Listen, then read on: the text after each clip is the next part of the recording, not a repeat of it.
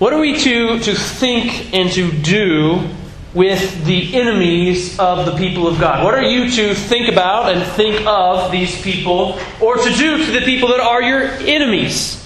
Now, now, many people, whether you are familiar with a lot of Christianity or not, you, you could probably quote the you're supposed to love your enemies.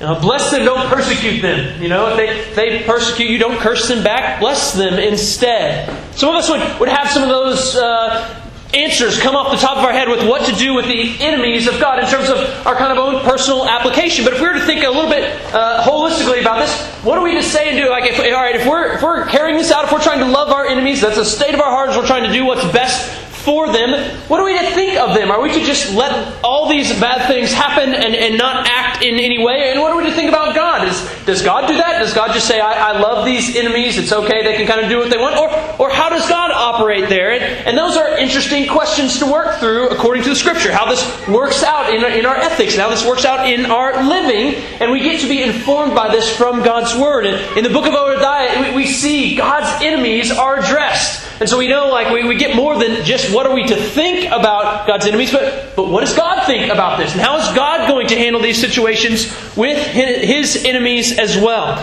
So we, we get to see how we are to react as God reacts. That we do our, we are to love our enemies. We can trust God for how He's going to handle them. We can entrust ourselves and our enemies to God and wait to let Him do what is right. And so in the book of Obadiah, these 21 verses, here's what we, we see in this short book. We see the pride of a nation. They're, they're a proud nation against God's people. We get to see the crimes that they've committed against God's people, and we get to see how God deals with them. We get to see a little bit more about what we see over and over again in the prophets, this, this day of the Lord, as it's called. So Obadiah is 100% poetry and it is packed full of how God is going to judge a wicked and proud nation. All that we'd hope for as we turn to a prophet, right? Obadiah was written in about, it was written after 587 uh, AD, so if, if you are, or back that up, 587 before Christ, not now. And this is an important date. If you know some of your, your church history, you know some of your history of, of the Old Testament, you know that, that 587 is a big year. This was the year that the southern kingdom, the kingdoms are divided at this point. We, we've, we've moved forward. So in Genesis, we saw the call of Abraham. This is the start, in a way, of the people of God. And from Abraham came Isaac, came Jacob, came the 12 tribes. They were taken into captivity into Egypt for 400 years or so, give or take.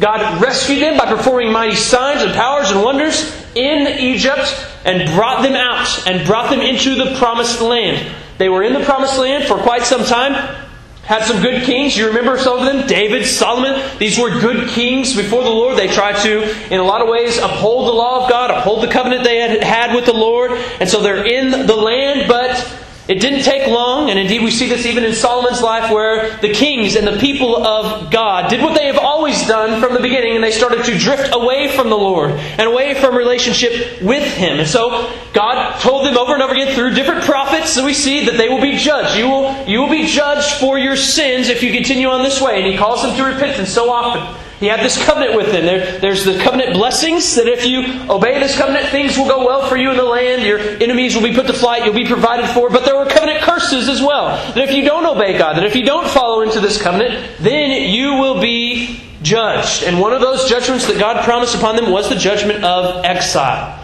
So 587 is a big year because in 587, that was when the, the great kingdom of, of, Babylon came with King Nebuchadnezzar and took the people of Israel, took the southern kingdom, the people of Judah and Jerusalem, took them into exile and burned down the city. I mean, the city was destroyed by the Babylonians.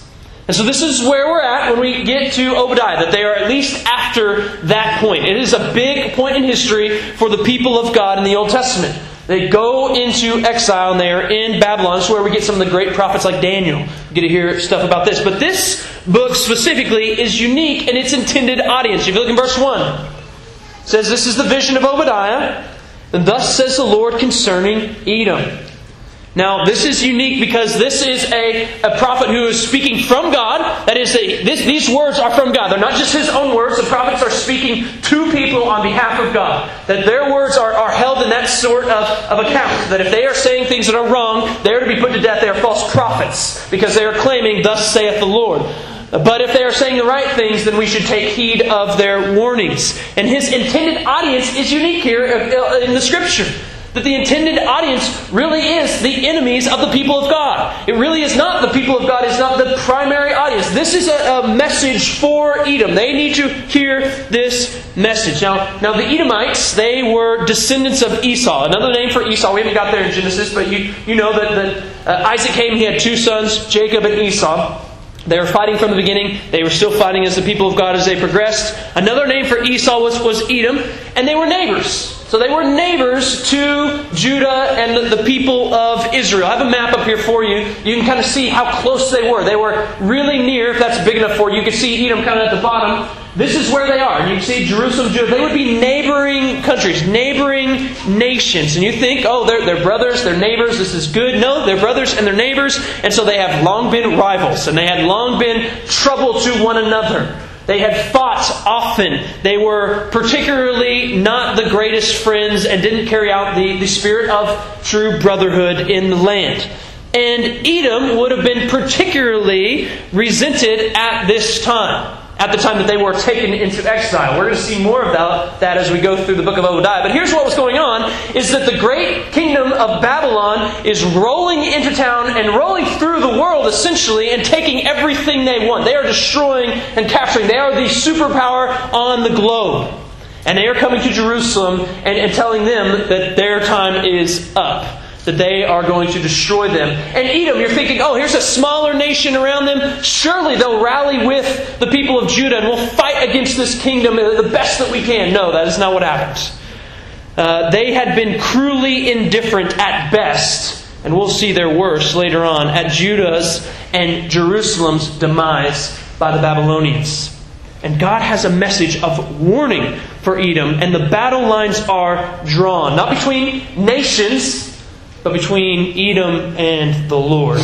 Verse 1 continues We have heard a report from the Lord, and a messenger has been sent among the nations. Rise up, let us rise up against her for battle. So they're calling them to the battle lines. The lines have been drawn, and it's been drawn by the Lord. He is the one who is addressing them. And so the coming battle for Edom was from God. He has taken issue with them, and he is going to be clear as to why he has taken issue with them. It says, verse 2 I will make you small among the nations, you shall be utterly despised. The pride of your heart has deceived you. You who live in the clefts of the rock, in your lofty dwelling, who say in your heart, Who will bring me down to the ground? So Edom, it was a unique kingdom, and they, they'd become proud. They were a country that was, or a nation that was strategically located. They had some, a lot of mountainous territory, so they were hard to, to attack. They were hard to get after and they were kind of naturally defended. This is their capital city. You, you can see how hard this would be. They had the city on top of a plateau. So you can see how this city would, would be like impregnable against forces that would come to destroy them. Jerusalem could be surrounded, captivated, done away with. This one is a little bit harder. You have sheer cliffs around this city. Like, this is a place that is going to be hard to destroy. It is a natural fortress. And in their natural fortress, they are feeling like they are completely safe. They're feeling superior with where they're at. So much so that they would even say things like, Who will bring me down? I mean, this is, this is Helm's Deep of Lord of the Rings here, right? The, the people of Rohan run to Helm's Deep thinking, like, you cannot get us in here. And we know that, well, maybe if Saruman breeds an army of Uruk-hai that would only bred to destroy men that might be able to get you. You better be careful with your pride. And the same thing is going on here. Right? You think because of your position that no one can bring me down. That's clear. They feel safe, they feel secure, they feel confident, they feel self-sufficient. They do not need to team up with another nation. They do not need to help anybody out. They are fine on their own. And I think verse 3 really sums up the, the, their state of mind, their state of heart when it says that the pride of your heart hearts says these things. That is, this nation, the nation of Edom, is a prideful nation. Their pride has done what all pride always does in every person from the beginning of history on it has deceived them, it has blinded them to reality. They think that they're above others. They think they are safe from invasion. They think that they are undefeatable. And it reminds me of a king that thought the same way. His name was Nebuchadnezzar. Remember this king and great Babylonian king that actually destroyed Jerusalem? We read about him in Daniel chapter 4. It's a few verse few pages over, if you flip over. Daniel chapter 4, Nebuchadnezzar had this dream, and, and Daniel warned him about this. Like, God is going to bring you down. You need to repent and turn to Him.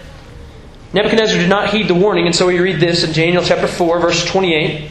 All this came upon King Nebuchadnezzar at the end of 12 months. He was walking on the roof of the royal palace of Babylon, which, from all accounts that we know, like this is a fabulous place, a great kingdom.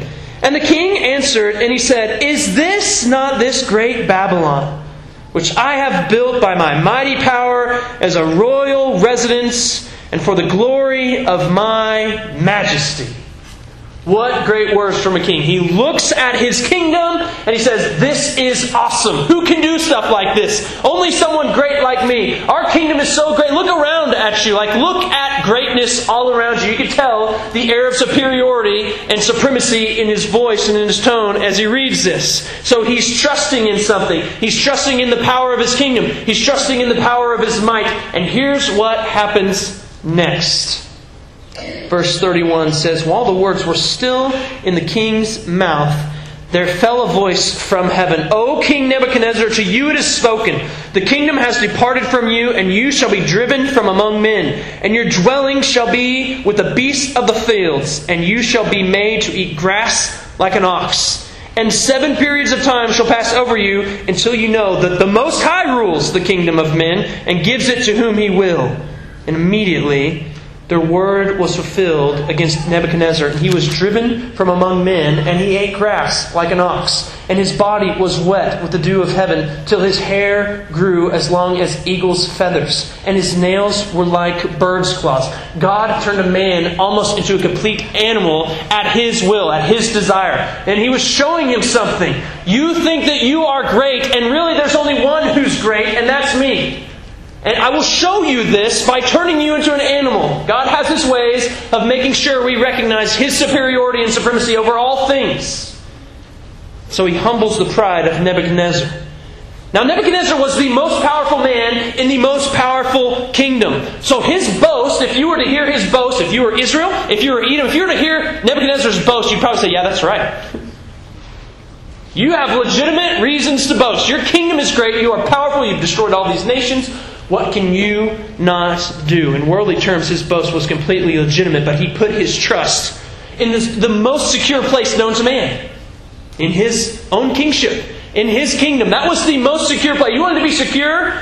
You get on the right side of the Babylonians and Nebuchadnezzar. That's the most secure place. And yet, what happens? He's dramatically humbled because there may be legitimate boasts in worldly terms. You might have a great king, a strong fortress, lots of money. You might have a place that's like Helm's Deep. All of those things, but they don't keep anyone from the humbling reach of God. So the boast from Edom, the boast from Nebuchadnezzar, it's a boast of pride, from which is not too far from God's reach. And the problem is, is this isn't just an Edom problem or a Nebuchadnezzar problem. This is a human problem. This is our problem. That we find safety and security and a lot of other things outside of God.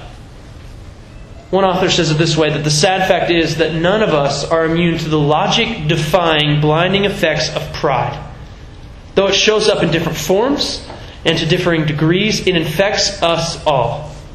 And the real issue here is not if pride exists in our hearts. The real issue here is not if pride exists in our hearts, it's where pride exists and how it is being expressed in your life. Scripture shows us that pride is strongly and dangerously rooted in all of our lives, far more than most of us care to admit or even think about. It has done what it has always done, it has deceived us that we don't think. You probably even think like now, like, I'm not that proud. And that's, you can know, you, can, you need to be wary of those kind of because we are deceived so often. Our hearts don't know. We will, we will move and put our trust in almost anything. We will put our trust in fortresses. We will put our trust in money, in bank accounts. We will put our trust in jobs and positions and power. We will put our trust in almost anything thinking, who will bring me down from this? How can I be defeated if I have this? But anything and everything that we put our trust in, our safety and our security and our comfort in, outside of God is a place of pride. It's saying, I don't need God for this because I have this.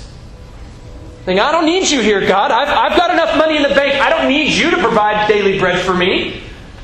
I've got enough power, God. I don't need you to take me anywhere or bring me someplace. I can rescue myself. I don't need your rescue. And here's what we read from the book of James. Here's what we read what God says to the proud. That it is not like a, a distance from the proud. No, God is active in the people of pride. And it says that he actively opposes, God opposes the proud.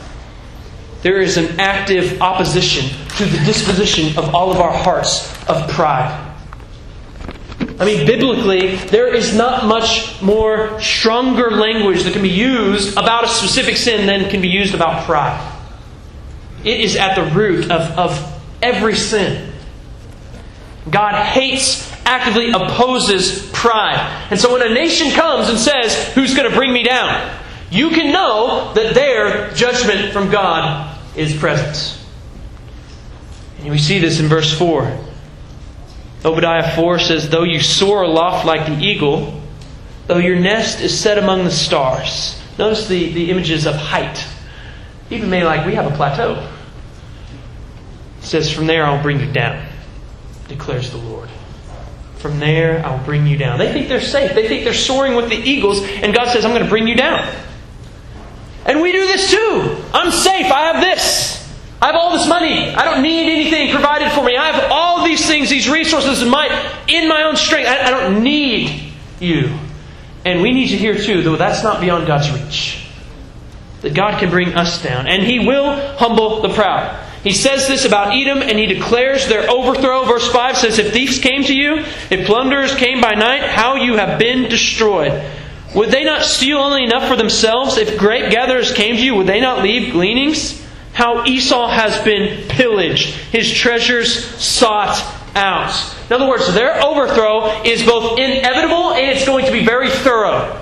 It, it, pillagers, thieves, they're going to come in and they would have been more merciful than your overthrow is going to be. They would have left some stuff behind. But this overthrow that you're about to face, nothing will stand. No one will stand, is kind of the thought. All of the things that they are putting their trust in aren't going to deliver them. It is worse than thieves coming. They are going to be pillaged. And all the things they trusted in will fail them. Verse 7 goes on. All your allies, they've driven that have driven you to your border, those at peace with you have deceived you. They have prevailed against you. Those who eat your bread have set a trap beneath you. You have no understanding. Will I not on that day, declares the Lord, destroy the wise men out of Edom, and understanding out of Mount Esau, and your mighty men? They shall be dismayed, O Teman, so that every man from Mount Esau will be cut off by slaughter.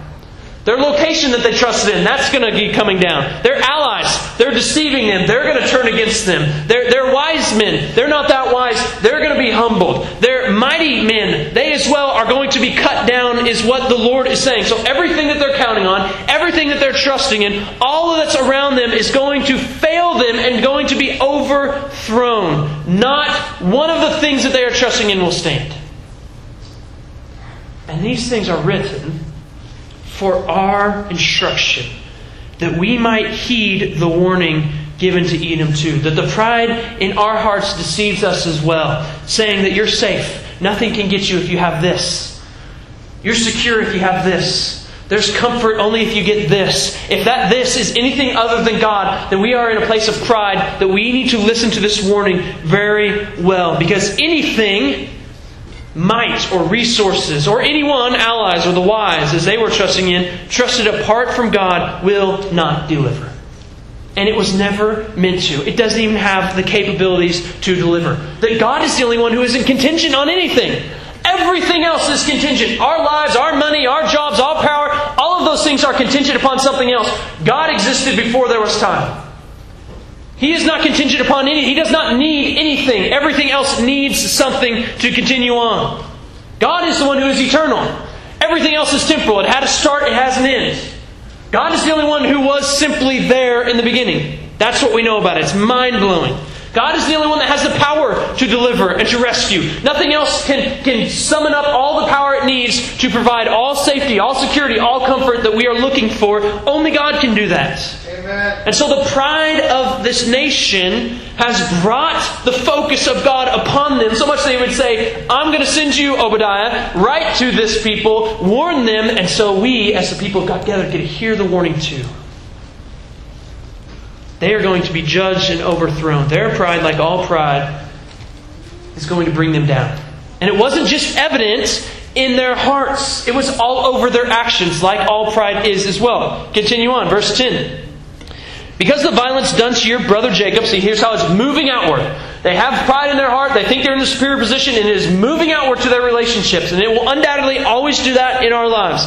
Because of the violence done to your brother Jacob, shame shall cover you, and you shall be cut off forever. On the day that you stood aloof, on the day that strangers carried off his wealth and foreigners entered his gates and cast lots for Jerusalem, you were like one of them.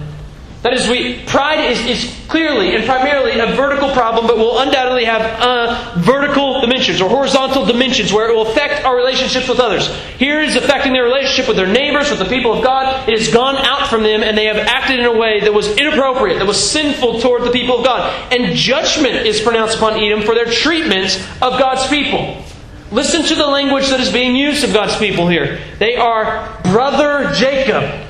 In other words, he is tying them a little bit closer and saying, This is someone who is close to you, and listen to how you have treated them. It's not just the people of Israel, just the people of Judah. It's Jacob, taking them back to the beginning and their closeness they had in relationship between Jacob and Esau. He's making this making them aware of that. And here as Babylon comes and threatens the people of God, the relatives of Jacob are nowhere to be seen in terms of aid. They do not come to help them. They don't even stay neutral, at least for very long.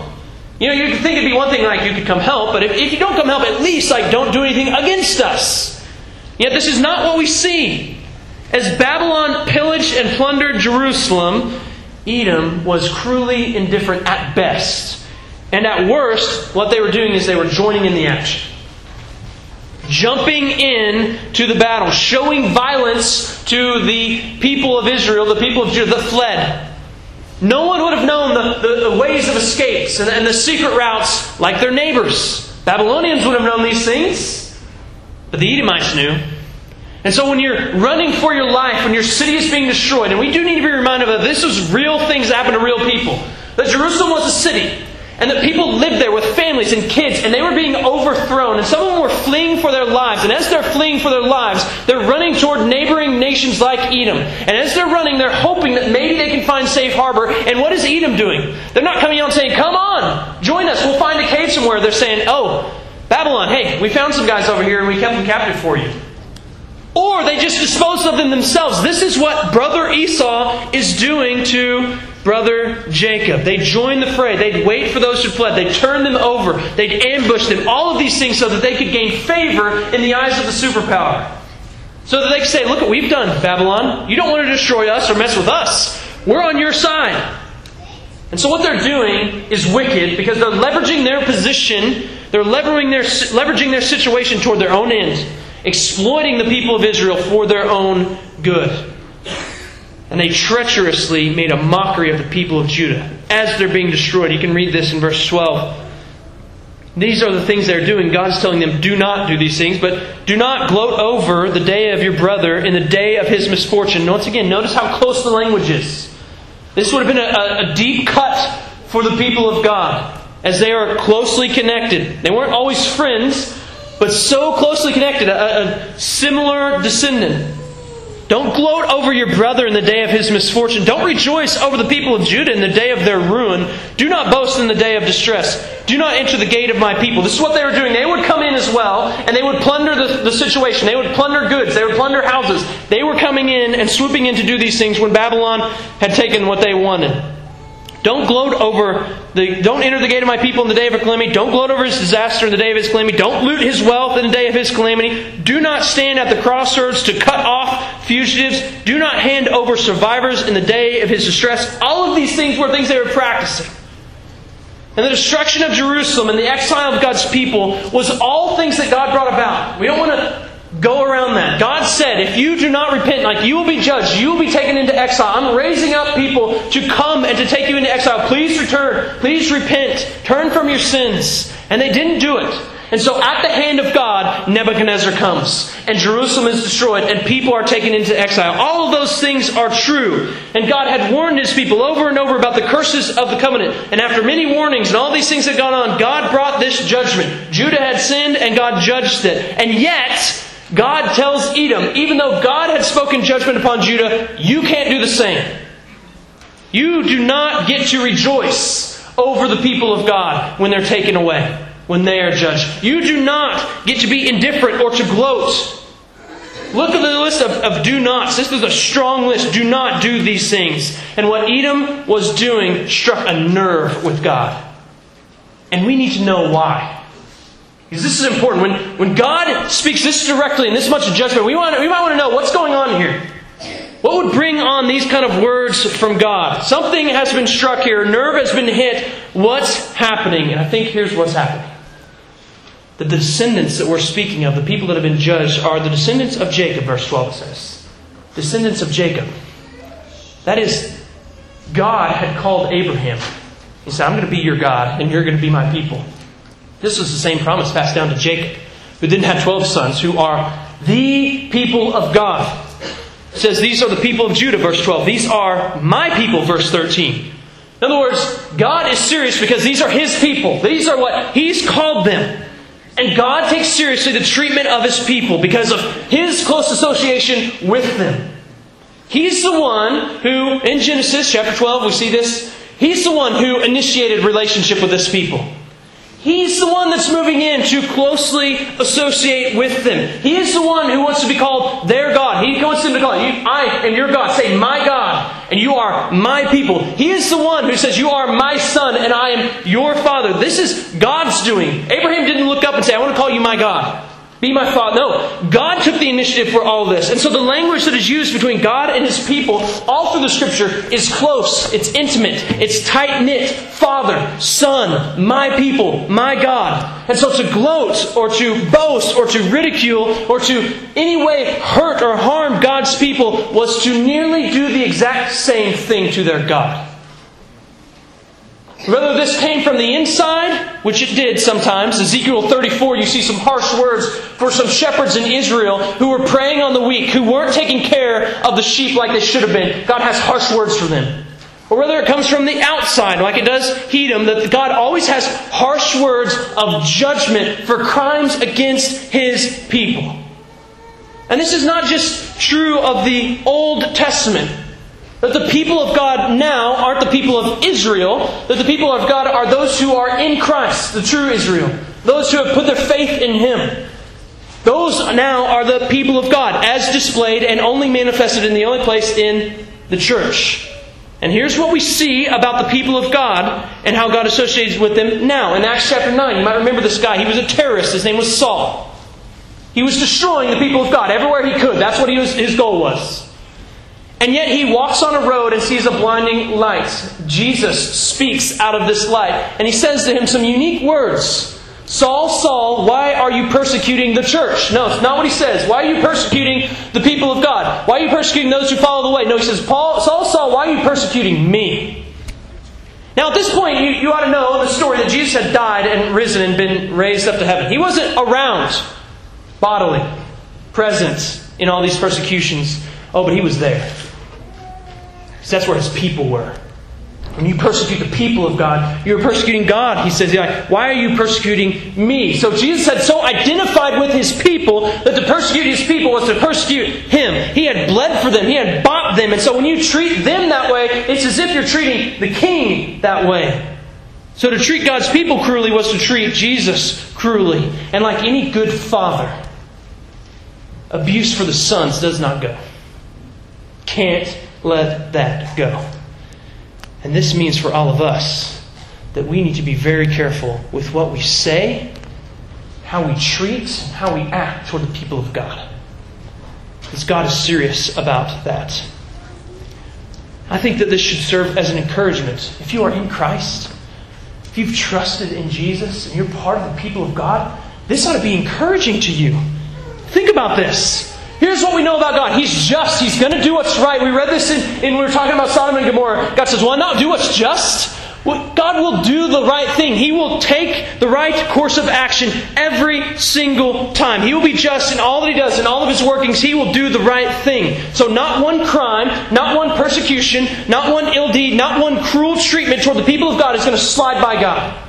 Amen. He's going to do what's right. He's going to exact justice according to His holiness, according to His righteousness, according to His great character.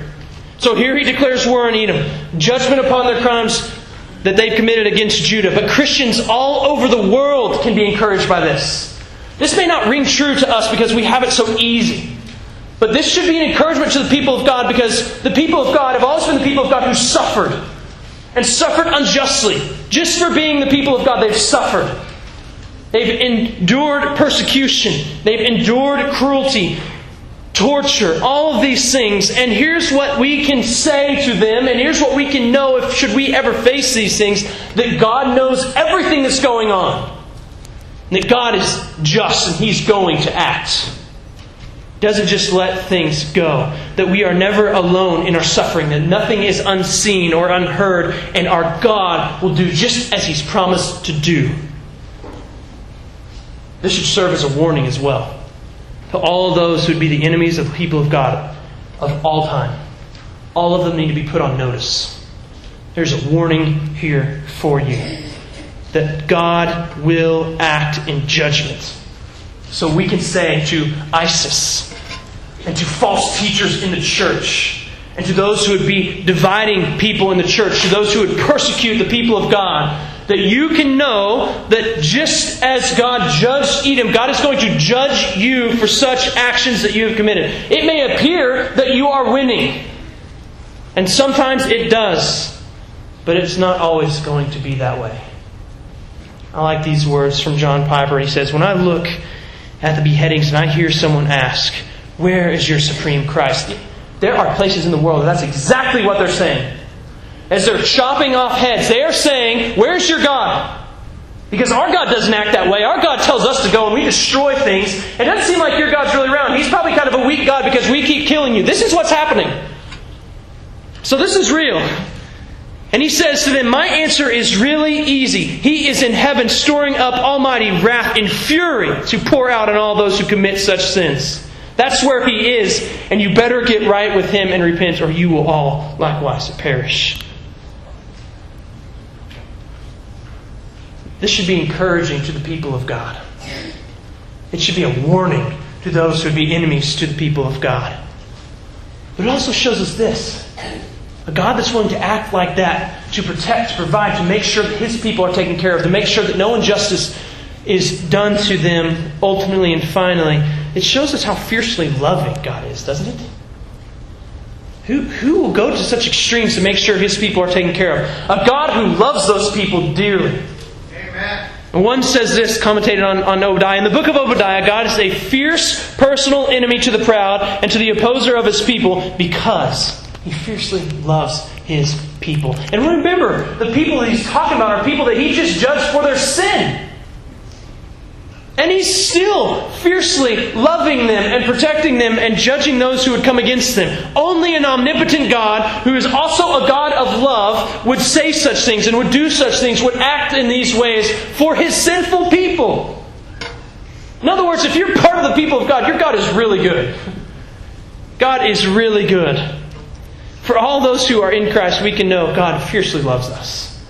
That He came to us that He died for us, that He bled for us, that He fought for us, that He died and rose for us, that the Good Shepherd calls His sheep by name, that He's leading them in good places, that He doesn't run and hide when the wolves come, but He's the one that takes care of them finally and ultimately, that He doesn't worry about His sheep because He's willing to lay down His life for the sheep. Indeed, He did lay down His life for these sheep. Why? Because they're His sheep. And if you mess with the sheep, you're messing with the shepherd. And I don't think you want to mess with the shepherd because death tried to mess with him too, and it didn't work out so well for death. Edom messed with the sheep, and they need to hear what God promises is going to be done to such people. So the pride of the nation of Edom and their crimes against God's people has brought judgment upon them. And in Obadiah, this judgment is imminent. That Edom is told they're going to face retribution. Verse 15 For the day of the Lord is near upon all the nations. And as you have done, it shall be done to you. Your deeds shall return on your own head. For as you have drunk on my holy mountain, so all the nations shall drink continually. They shall drink and swallow and shall be as though they had never been. So Edom might have thought that they'd won, or that they got away with it. I mean, after all, Judah did go into exile. They're there for a while. They're, they have no power whatsoever. I mean, they can't physically bring retribution on Edom at all. They probably thought that they'd won, but God warns them. There is a day coming. The day of the Lord is upon all the nations. And so, in other words, be careful what you do, because this day is near to you. Now, the day of the Lord is used over and over and over again in the prophets. And the day of the Lord, it looks forward to a time when God is going to set all things right. When there will be judgment for the enemies of the people of God, those who have mistreated the people of God, those who have been cruel, who have given God the stiff arm, all of those things on the day of the Lord, they will receive what is due to them. It's a day of dread, it's a day of judgment. There's all sorts of language, poetry that is used in the, in the prophets to speak of the, the, the horror of this day.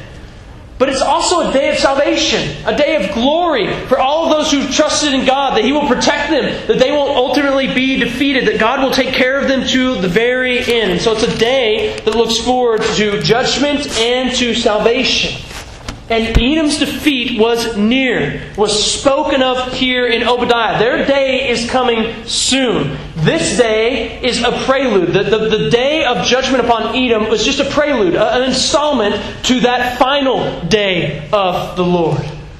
And Psalmist says something like this in, in Psalm 75 says, At that time that I appoint, I will judge with equity. Now he's speaking of kind of the, the judgment of this day. When the earth totters, and all its inhabitants, it is I who keep steady its pillars. I say to the boastful, Do not boast, and to the wicked, Do not lift up your horn. Do not lift up your horn on high, or speak with a haughty neck. For not from the east or from the west, and not from the wilderness comes lifting up, but it is God who executes judgment, putting down one and lifting up another. For in the hand of the Lord there is a cup foaming, with foaming wine, well mixed, and he pours it out and all the wicked of the earth shall drain it down to the dregs. That is what is to come on the day of the Lord. The judgment that God has been storing up will be poured out finally and fully upon them. And the day of Edom's judgment is an installment to this day of dread, the ultimate day of dread. But it will also be a day of glory. And we read about that here. Verse 17. But in Mount Zion, notice kind of the, the shift. In Mount Zion there shall be those who escape, and it shall be holy. And the house of Jacob shall possess their own possessions. They're returned back into the land. The house of Jacob shall be a fire, and the house of Joseph a flame, and the house of Esau stubble. And they shall burn them and consume them. And there shall be no survivor for the house of Esau, for the Edomites. For the Lord has spoken.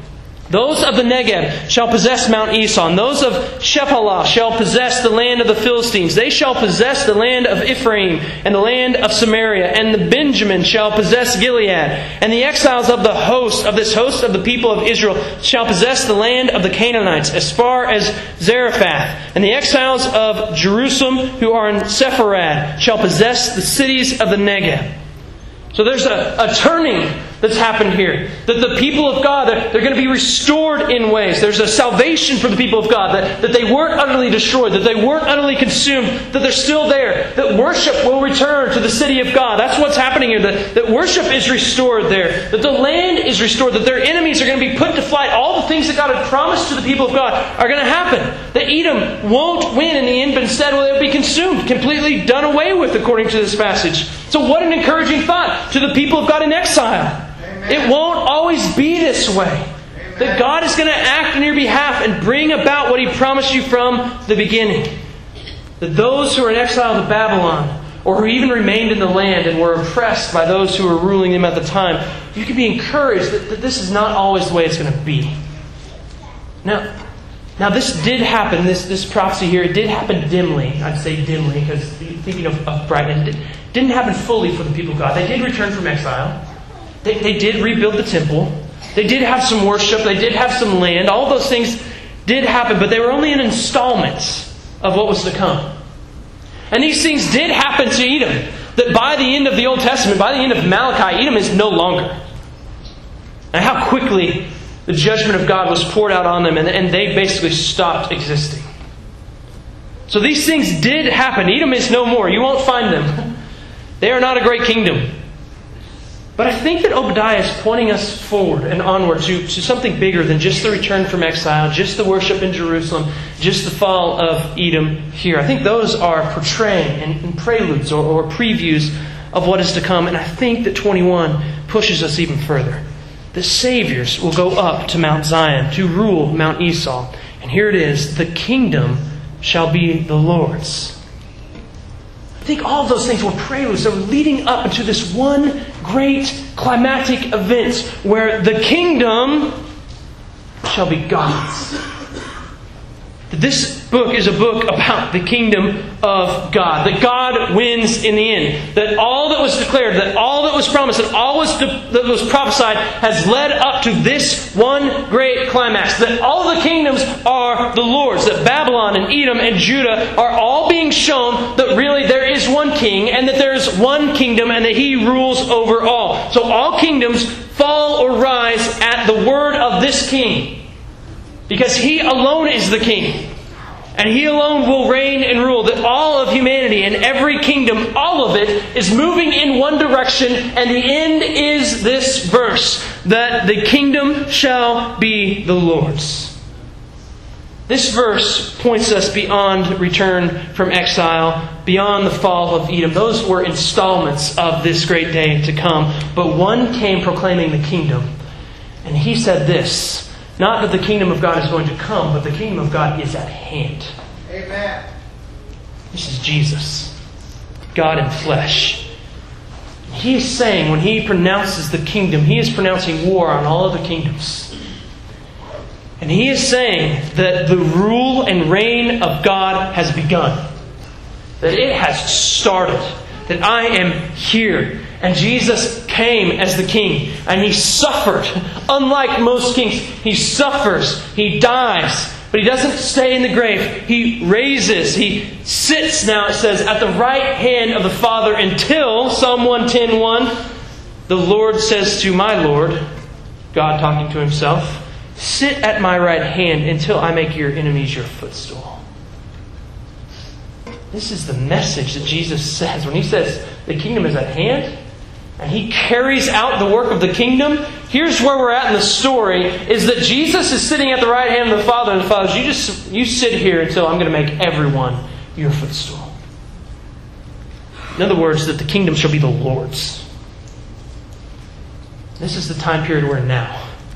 We've already seen the start of it. That Jesus came. And he said, Anywhere the faith spreads, those who believe in me, they're part of this kingdom. They're actually a kingdom of priests unto my name and that my kingdom is going to win in the end. We're part of that already not yet kingdom, awaiting that day. But we should not ever be in suspense as to what the end is going to be. Because we know. We have that picture for us. And Revelation says this Then the seventh angel blew his trumpet, and there were loud voices in heaven saying, The kingdom of the world has become the kingdom of our Lord and of his Christ, and he shall reign forever and ever. All of history is moving in this direction. It may not appear so, but this is where we're going. If you know Christ, this is great reason to rejoice that the kingdom shall be the Lord's. If you don't, we'd say repent while we're in the already not yet, there is space for you to turn from sin and live, to trust in this one true King who will reign over all finally and fully in the end. Join the kingdom, trust in Him. And God gave us a, a sacred symbol to remember His victory, that His kingdom has already started, and to remember that it's coming soon. And this symbol is the Lord's Supper.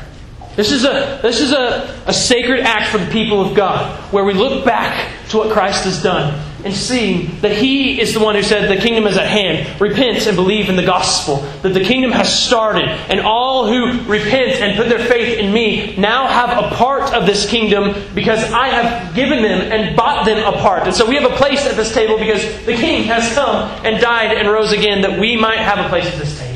But this table is also pointing us forward in the here and now. We're reminded at this table that we have a table of victory set before us by our King.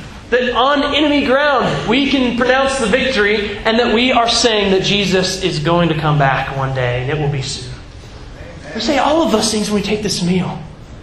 And so we ask you not to take it lightly, to sit and reflect if you need to before you come, and to, if you're not a believer, not take this meal, but instead to take Christ. Submit your life to the one true King and live life for Him. Let's pray together. Father, I want to thank you that one day the kingdom is going to be yours. That we're going to know finally and fully that you're the one true King. God, help us to trust that now when we see things that don't look like that. That you're moving everything in one direction to where you are going to be supreme. Father, I pray that are those who are not part of the kingdom, who have not believed, that you would turn their hearts even now that they would trust in you, the one true King, while there's still the time in the already not yet kingdom that you've started.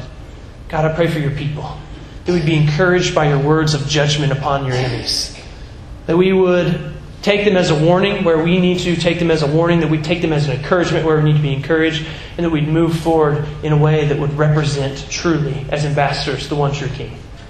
God, help us to do that. As your people, we're asking for your help that we might be a glory unto your name. God, we need you. And we also pray that you'd come soon and set everything right again. Amen.